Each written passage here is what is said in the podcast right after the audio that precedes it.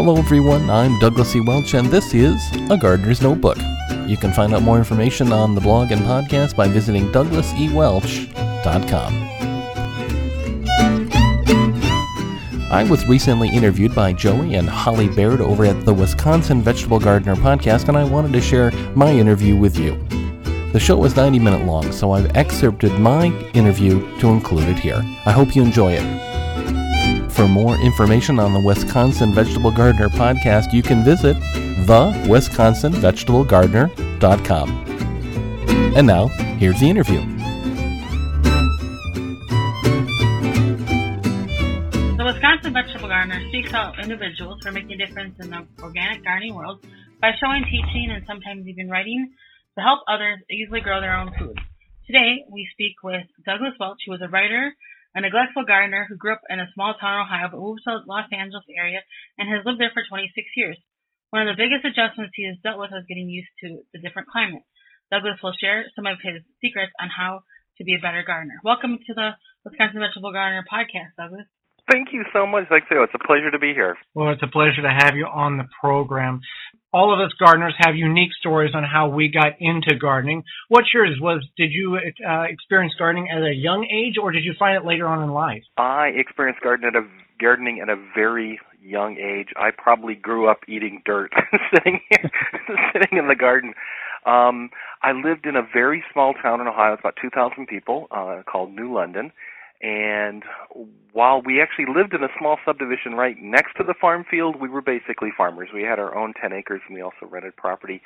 And my father often worked for all the other larger farmers in the area. He was a uh, an amazing mechanic and uh he would uh take me around with him to all these other older farmers. So uh, even though I didn't live on a farm proper like some of the other farm kids, I certainly got a farm upbringing. Um so that of course, had its gardening uh, elements there.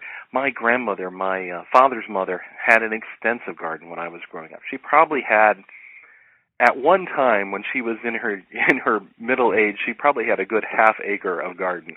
Uh, it slowly reduced in size over the years, but I have some amazing memories of working in that garden with my grandmother. Sometimes willingly, sometimes less so, but uh, it was certainly something that we just saw as something that everybody did and you just did it from the minute you could walk out into the garden.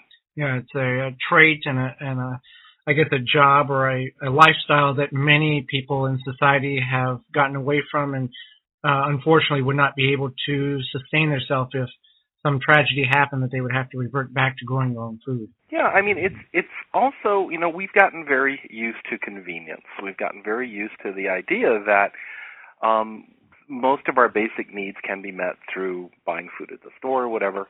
Uh, I often come back to the concept of that there is a um, an inherently important thing that we need to garden for ourselves, our heart, our soul, our minds, and getting back in contact with the soil is definitely one way of of um, kind of a I won't say avoiding our problems, but uh, making them less important for a few few hours when we're outside. So you grew up in Ohio and now you live in Los Angeles. How did you end up in the Los Angeles area? Well, I could lie and say I was I was drugged here by my new wife who wanted to be a television writer. Actually, that's not much of a lie, but I wasn't drugged here. Um, my wife had always uh, grown up in the Cleveland area and wanted to be a television writer, and there were two places you basically went to do that: New York or Los Angeles.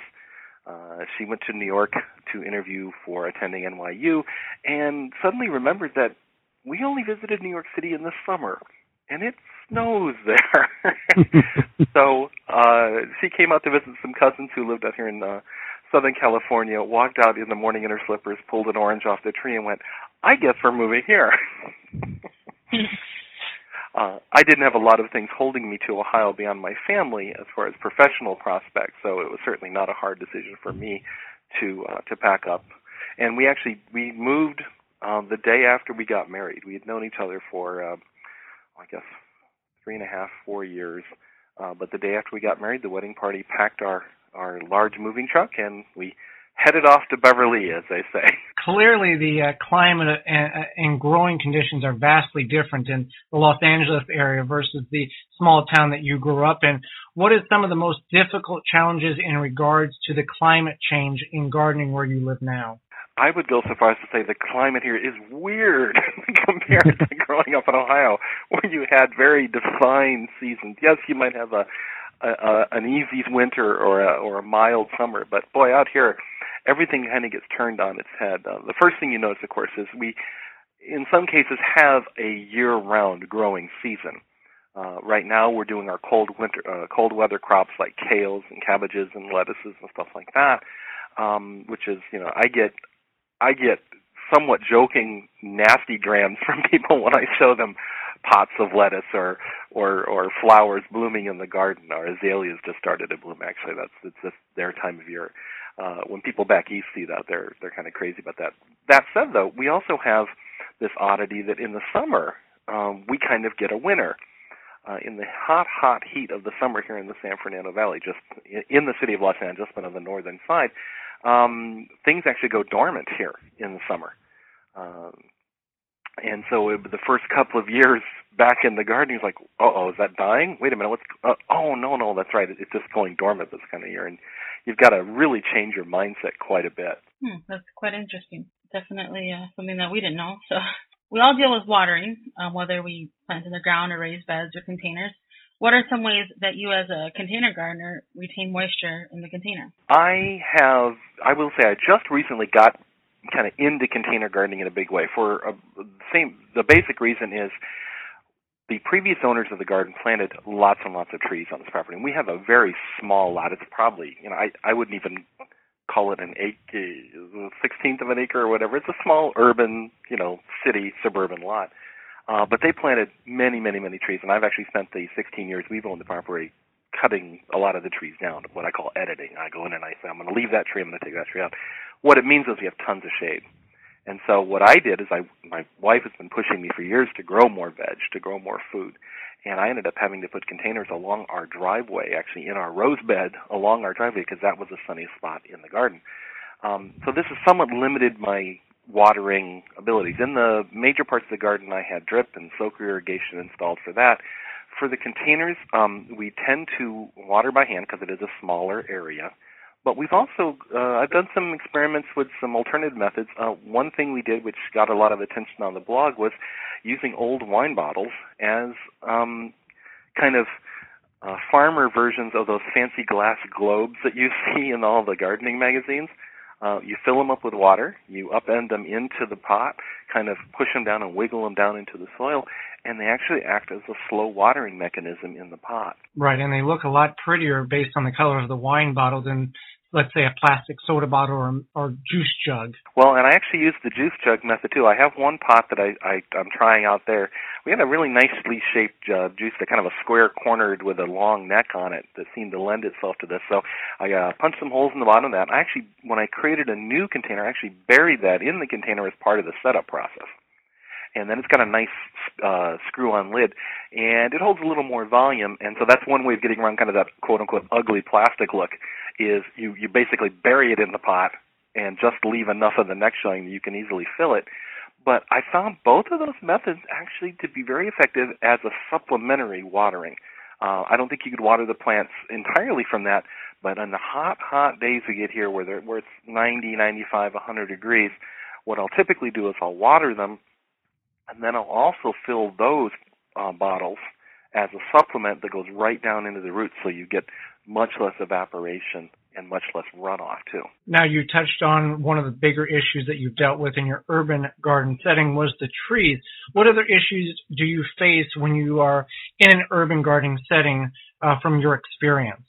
We have been very lucky here in that we have two wonderful neighbors, one on each side of us. In the behind us, we have a automo- automotive uh, retail establishment, for lack of a better word, a car lot, um, which recently built a, a big parking garage actually. And um, we don't have much exposure on the front, so we've been very, very lucky. What I do hear from some of my neighbors um, is we have a junior high up the street from us, about a half mile, and our street is the walking home uh, access for a lot of those students. And there is some things that get damaged in the garden, especially the closer it is to the street uh, just from tomfoolery from the kids.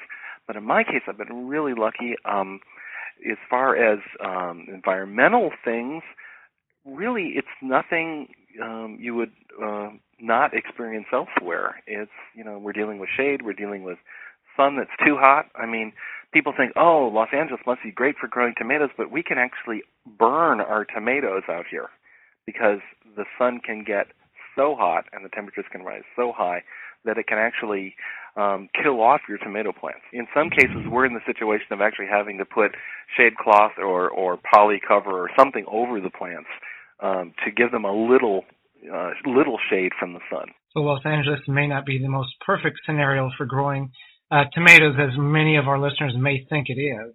I hear that a lot. I get that a lot. Oh, you must be just grow. I personally, I I'm a failure at tomato growing. Um, I think they require a little too much attention on my part, and we. I'm sure this will come up later, but I tend to garden by benign neglect. You know, something can't survive someone on its own. It probably doesn't belong in my garden, but uh, I, I fully admit it. I am a total waste case on tomatoes, partially because we didn't have enough sun in certain areas. We might try it again this year now that I've figured out kind of where the sunny spots are in the yard, and now that I have containers to deal with it. Um, but yeah, if you people think, oh, Southern California is you know this lovely climate, and for most of the year it is. I would say if you want a perfect climate, you have to go further south. You got to go down to San Diego, which has like an average temperature of I think 75 degrees year round.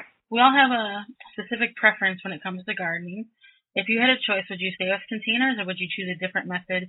And why wouldn't you? You know, I'm very much for a little bit of this, a little bit of that. I love growing in the ground.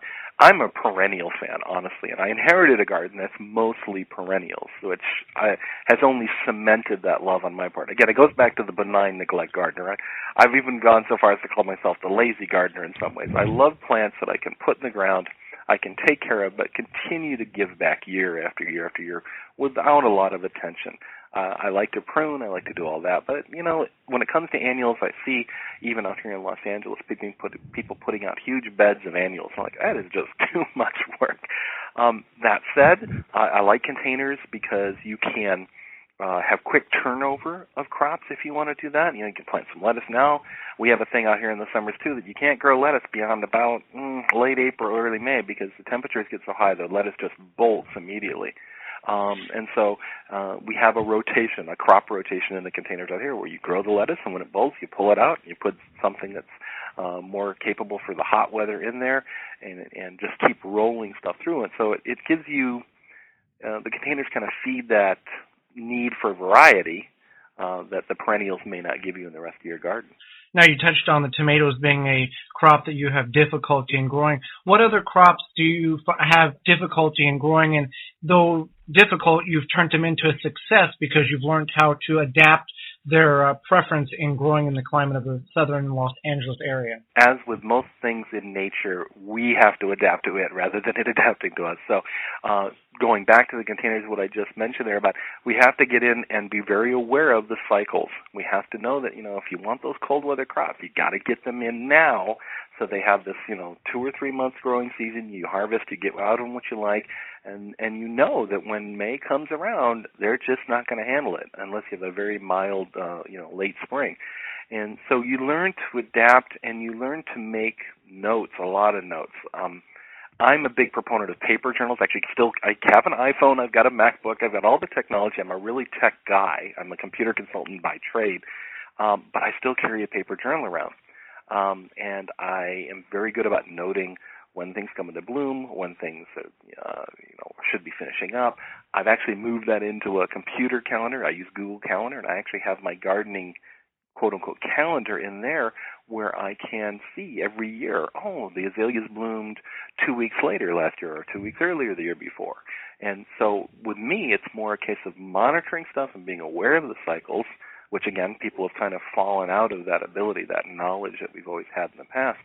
Um, but I don't try to force things. I, I see too many people out here who do try to force things, like like a gardener back east or up north would try to force a plant that probably isn't hardy for their zone. I see a lot of that in the in the garden chats and everything else. Um, people out here will try to force cold weather veg into the summer. They'll try to to grow their tomatoes too early or too late, or you know, and it just doesn't yield the best results, and it usually ends up yielding nothing but frustration for a lot of people. Right. Uh, where you where you live, you should see what plants best grow in that area and focus on those plants and don't try to grow a coconut tree in central Wisconsin or, or cool weather crops in the middle of summer in Los Angeles. Yeah, I mean, even here in Los Angeles, people like to they like to fool themselves into thinking we're a tropical climate, and so they'll plant banana trees and bougainvillea and hibiscus and these other things. And right now, tonight, I'm actually going to have to go out and put some covers on my pots and my herbs and stuff because we're going to be right on the edge of a freeze tonight and for the next three nights here in the San Fernando Valley. And people don't expect that at all. They're like, freeze in California? Never. Um, and a few years ago, we had a, a sustained about a week or a week and a half of very low and freezing temperatures, and I I lost two of the hibiscus that the previous owners had planted. The third one was very very damaged, but did come back. Uh, I had an Aralia that I had planted that went from green to just dead sticks in 12 hours. I mean, the frost just said, "This does not belong here." Bam, and it killed it dead. I've never seen anything die so quickly.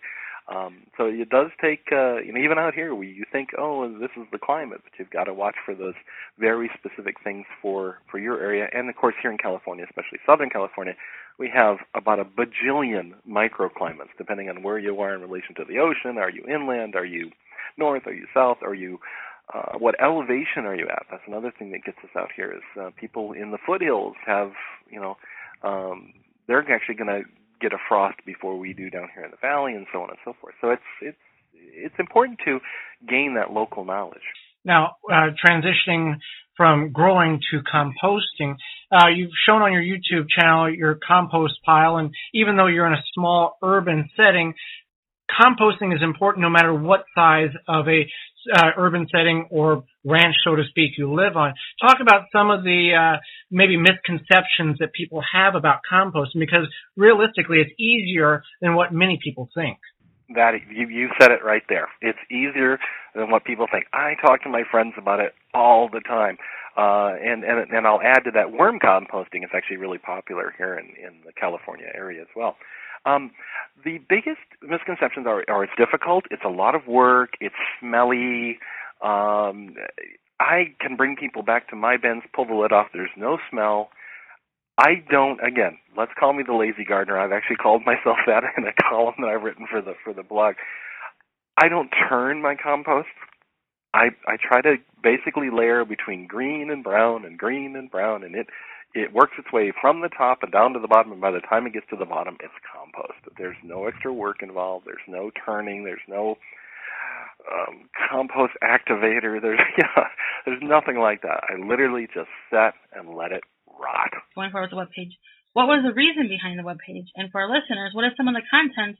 If they're unfamiliar, what are some of the content that they can find on it? The reason for the web page, actually, I uh, my joke is I'm older than the internet, which is which is I truly am. Um, and the other thing is um, I was blogging before blogs existed, before the the technology like we're used to today with WordPress and Blogger and all that existed. I was actually doing some of that on my website. It came from 16 years ago uh, when we bought this property. Uh, it had a 10 year old garden on it uh, I had not done any gardening. I've been living in apartments for our first um, 10 years here in Los Angeles. So, and I'm not a big house plant fan, so I wasn't even doing that. Uh, all of a sudden, I inherited a 10 year old mature garden. And I realized that I wanted to write about it. I wanted to share stuff about it. Um, and I also wanted to talk to other people about it. So, as it so happened, I started writing some columns. The first column I wrote was restoring a uh, an older garden because that's what we were doing. We were coming into a garden that was, unfortunately, the elderly couple who lived here could no longer maintain it, so it was a bit ragged around the edges. Um, it so happened I got very, very lucky in that a gentleman in Florida, I don't even remember his name at this point, offered me some free web hosting space if I wrote a regular weekly column for him for kind of this content uh, hub that he was creating down there. And so that gave me the impetus to write once a week and have a series of columns. And so it's like, oh, I can do this. So by the time blogging came along with WordPress and Blogger and all that, I was already doing a weekly column. And so it was a very natural transition to just start putting that into a blog format. Um, on the blog, for me, you'll see my writing about my garden. Uh, lately, I've been doing lots and lots of videos. And I'm actually working harder to do more video. Uh, I've been a podcaster since 2004 when the term was coined, and uh, so I've had the ability to do this. I'm a computer guy, so I can have the uh, ability to edit video and do stuff like that. And um, so I'm I'm doing a variety of series on the blog now and on my YouTube channel. One is which is just in the garden, which is something interesting that's happening in my garden. One is a container garden update where I've been focusing specifically on the containers and the issues I've had with them and what I've been doing with them. Um, I also do garden tips and, and other things like that. I show off projects that I've done in the garden. Um, I also share a lot. Uh, anything interesting that crosses my path in, in, the, in the gardening world, you'll probably find it shared on my blog or you'll find it shared through my Twitter feed or my Google Plus feed or whatever. Uh, I really enjoy that part of it. I really enjoy sharing with other people and having discussions with other people about interesting information that I've found.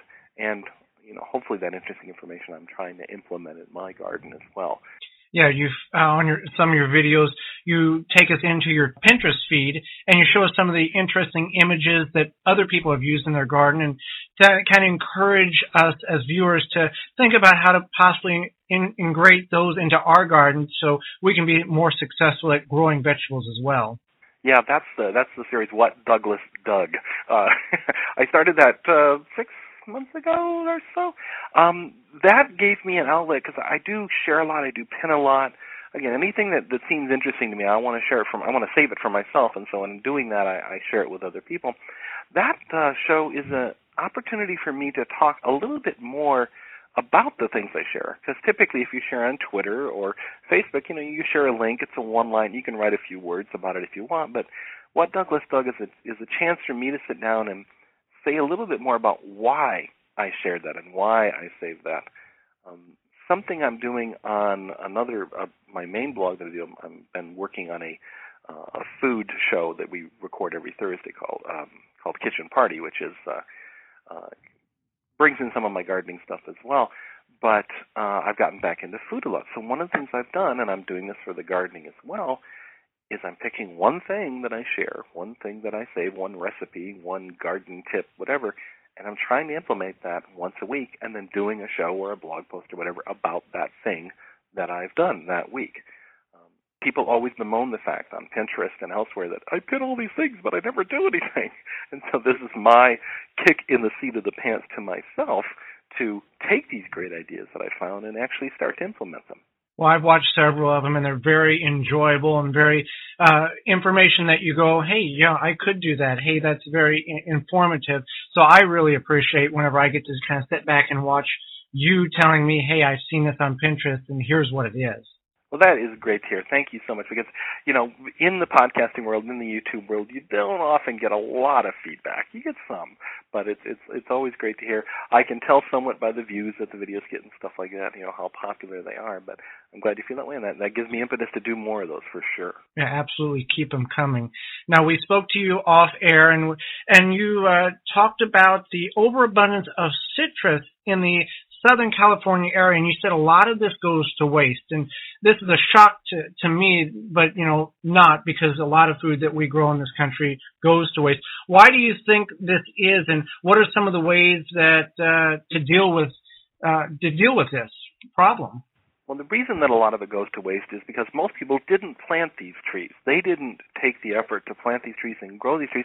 They were simply there when they bought the property. Uh, here in the San Fernando Valley, we've gone from, you know, chaparral and scrub to acres and acres and acres of wheat to acres and acres and acres of citrus and nuts and other things over the, you know, several hundred years of its of its uh, American history. so almost every property, at least here in the San Fernando Valley and actually over in the LA basin as well, has at least one citrus tree on it. Whether it's a lemon tree or an orange tree, we have a lemon and we had an apricot when we moved in that, that had been here previously. Um, but almost everybody has at least one. They don't know how to maintain them. They don't know how to use the oranges. You know, everyone, oh, orange juice. Well, there's a lot more you can do with oranges besides orange juice. Um, that's definitely one way to go with it for sure. But um, I think it's because people don't have an investment in the trees. We also get tons of wild fig trees that sprout up everywhere out here, mainly because the birds drop the seeds everywhere. So I actually um, I took out a huge volunteer fig in the backyard that had grown up because it had actually gotten too big. There'll be another one there before I even blink that will, you know, will let grow up and harvest some figs from and do that. Um, there is a group here in LA, and I'm not connected with them directly, but I do know about them called Fallen Fruit. And one of the things that they do is they actively engage in mapping out fruit in the in various neighborhoods, fruit trees, and uh, that includes out here avocado, fig, citrus, app. There's even some apple trees out here. Our neighbors have a couple apple trees actually, um, and they put those um, maps online because in Los Angeles the law is if fruit is overhanging the public right of way, it can be harvested legally by anyone. Um, and so they, they, they, they promote the maps for that. Then they also have projects they go out and they do, which is they go out to a neighborhood, they do a survey, they um, help educate the homeowners, and they help connect the homeowners up with various food banks here in the Los Angeles area to take at least some of that harvest and get it to those people who need it most. That's definitely really, really, you know, good purpose for it. I think it's one of the uh, one of the amazing things. There's another group too that that does another system whereby they help to um, they help food banks have what are basically farmer market days. Because one of the big problems that food banks have with fresh produce is they can't store it. They simply don't have the space, the refrigeration and stuff to store it. Uh, and so it's always been an issue of getting fresh produce into food banks. Well, what this group does, and I want to, I, I got to think the name. If I can't think of it while we're talking, I'll, I'll definitely look it up and send it to you so you can put it in the show notes. Um, well, what they do is they organize with food banks to say, pick one day to have your farmers market day, quote unquote. And what happens is the local produce producers will then bring the food on that day when it's going to be distributed and basically have a farmer's market where people can come into the food bank and get fresh produce as well as the other non-perishable items that they might be getting from the food bank so that that produce helps again to move to those people who need it most in the area. Hmm. That's uh, definitely really, really, you know, good purpose for it. So. I think it's one of the uh, one of the amazing things. There's another group too that that does another system whereby they help to um, they help food banks have what are basically farmer market days. Because one of the big problems that food banks have with fresh produce is they can't store it. They simply don't have the space, the refrigeration and stuff to store it. Uh, and so it's always been an issue of getting fresh produce into food banks. Well, what this group does, and I want to, I, I got to think the name. If I can't think of it while we're talking, I'll, I'll definitely look it up and send it to you so you can put it in the show notes. Um, well, what they do is they organize with food banks to say, pick one day to have your farmers market day, quote unquote. And what happens is the local produce producers will then bring the food on that day when it's going to be distributed and basically have a farmer's market where people can come into the food bank and get fresh produce as well as the other non-perishable items that they might be getting from the food bank so that that produce helps again to move to those people who need it most in the area. Uh, very, very good pro- uh, program to have in a, in a city such as Los Angeles. It is so important here. People like to think about Los Angeles and Hollywood and the glitz and the glamour, but the fact is Los Angeles is a huge urban area and it's a very dispersed urban area and there are people of all types and all needs here in Los Angeles. I joke living here in the San Fernando Valley that I'm living in the Midwest practically because the people I know who even work in the industry, they're working actors. They're people you see every day in commercials and as guests guests on TV shows and stuff like that. They're not the Tom Cruises and the Brad Pitts. Um, but uh, they're they're much more working actors, just like my parents uh, would have worked on the farm. My friends' parents would have worked in the in the automotive plants around the Cleveland area. That's what they do. They're just working actors. And along with it, of course, you get all levels of society, from the poorest poor to the richest rich. And it really behooves us to do something to help help out those who are less fortunate and get a product that otherwise would go completely to waste into the hands of those who can really use it. Definitely, yeah, very encouraging. So as we come to the end of the, the time together, we like to ask our guests um, a gardening tip to help people have their best garden season yet. Oh, well, okay. Uh, before I answer that, I'm actually gonna. I did. I was sitting here at my computer. I looked up that website. That website is called ampleharvest.org, and these are the people who help to connect up food banks with uh, produce producers in their areas to get that farmers market thing going. Is to um, it's something I've written about in my blog, and it's go out into your garden, sit down on the ground, if you can, lay down on the ground and look at your garden. Look at everything from the smallest little creepy crawly to the biggest tree on your property. it's there that you get an understanding of what you're doing and kind of get a feeling for the size of what you're doing. It can be the smallest container, it can be the biggest, you know, acre, three acre, five acre lot. It doesn't matter. You need to get to know what's going on in your garden. And so I tell people sometimes uh, we can, as gardeners, we can get a little distracted because in our own garden, all we see is what needs to be done to the garden. Oh, that tree needs to be pruned. That needs to be weeded. That needs, and I don't think we enjoy it as much as we should. And so I do recommend that people get out and just enjoy their garden, even if it's for just a little while, and actually get to know their garden. Dig around in it. Notice when they're digging in the garden what they're turning over and what they're seeing and the birds that are flying through. Here in urban Los Angeles, I have all sorts of birds, native and uh, imports. I have possum that come in my yard. I have raccoons that come through my yard. I have uh, hawks that actively hunt my bird feeders in my backyard. I'm one block off of Van Nuys Boulevard, the, one of the largest boulevard streets to run through the San Fernando Valley, and this is the type of wildlife I have in my garden. Um, and it's important for people to really understand that no matter where they are, that's the type of garden that they can have and will have if they just pay a little attention to it. Uh, very, very good tip to uh, take to heart. Well, Douglas, as the, as our time draws near, why don't you uh, give us the contact information for your blog, your YouTube channel, so our listeners can get in touch with you and follow you as you go in the garden. Sure. Thank you for the opportunity. Um, the gardening blog is called A Gardener's Notebook and it's been an ongoing concern for a number of years, probably about 10 years now. Um, you can find out, uh, find a link to a gardener's notebook and everything that I do, including my YouTube channel, at my main website, which is douglasewelch.com. And my last name is spelled W-E-L-C-H. So it's Douglas E. Welch com. You'll find links to everything I do, including my latest videos, links to all the different blogs that I do.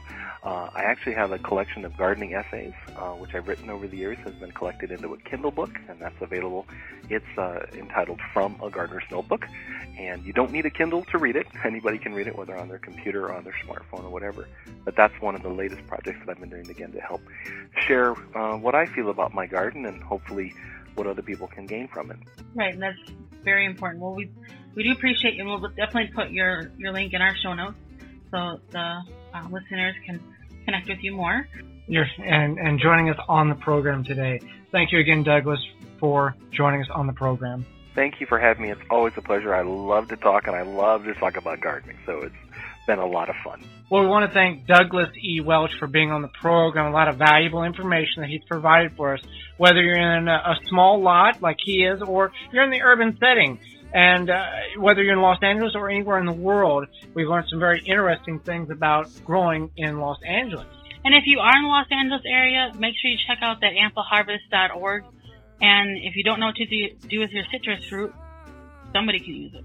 Right, and we'll have the links for his uh, information, his website on, on uh, in the show notes there, so you can contact him if you have you know and you have any questions for him as well. Again, we want to thank you, uh, Douglas, for being on the program. I'm Joey Baird. I'm Holly Baird. And you can check out our website at the WisconsinVegetableGardener.com. Each week we have a new podcast and a new video. Yesterday we planted onions and leeks for our spring garden. And like we say in podcast or in video, take a child gardening with you and start growing some memories. This has been A Gardener's Notebook with Douglas E. Welch. This is a rebroadcast of an interview with Douglas from the Wisconsin Vegetable Gardener podcast. You can find out more about them at thewisconsinvegetablegardener.com. For more information on a gardener's notebook, visit douglasewelch.com. Until next time, keep digging.